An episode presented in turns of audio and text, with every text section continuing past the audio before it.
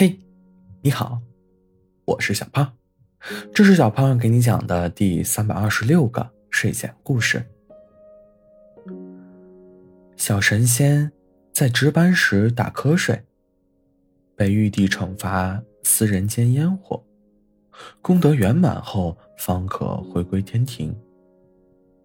小神仙乍一听还挺高兴。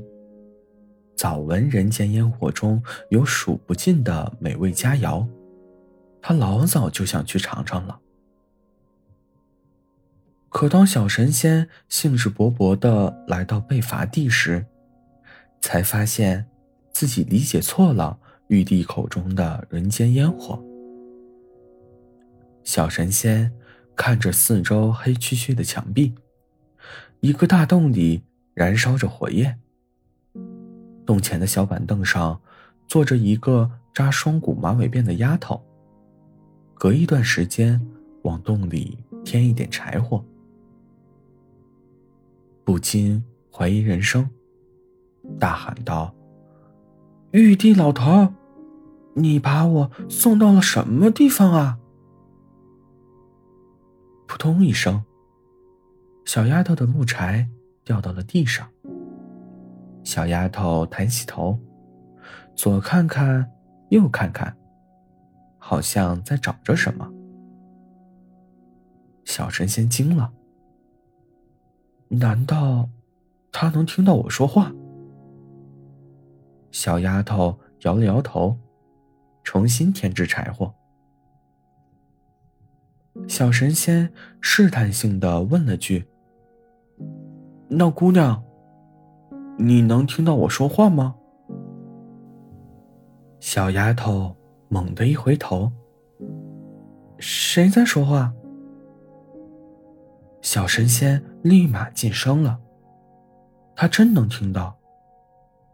小神仙安静了一会儿，觉得实在是无聊，便挑起了话头：“小丫头，你在干什么啊？”小丫头抬起头来看看，很是奇怪。别害怕，我是神仙，不是妖怪。小神仙解释道。小丫头撇撇嘴：“神仙怎么会在这种烟熏火燎的地方？”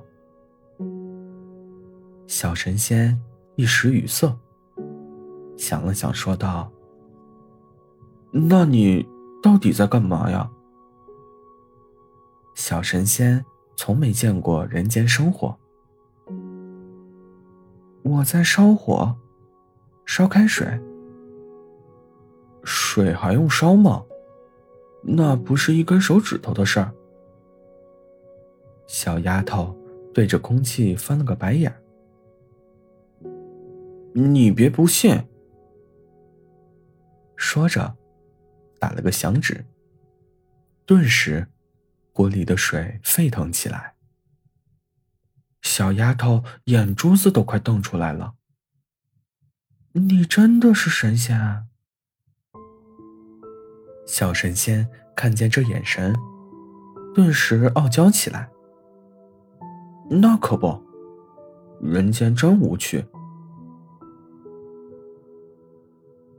从那天之后。小丫头每天都让小神仙帮她打响指。当然，这是有报酬的。响指打完之后，小丫头就可以出去玩了。回来的时候，会给小神仙带各种各样的好吃的：烧鸭、烤鹅、雪花酥，变着花样的买。小神仙发现自己是可以现身的，小丫头便边提着水，边看着那个自称神仙的家伙大快朵颐。日子如流水，不知不觉，小神仙已经下凡一年了。这时候的他已经胖了一圈，手指头。也有了轻微的发红。这天，玉帝派信使来了，小神仙该回天庭复命了。可是，小神仙根本没去其他人家的灶台看过呀。于是，小神仙对玉帝的回复是：一切正常。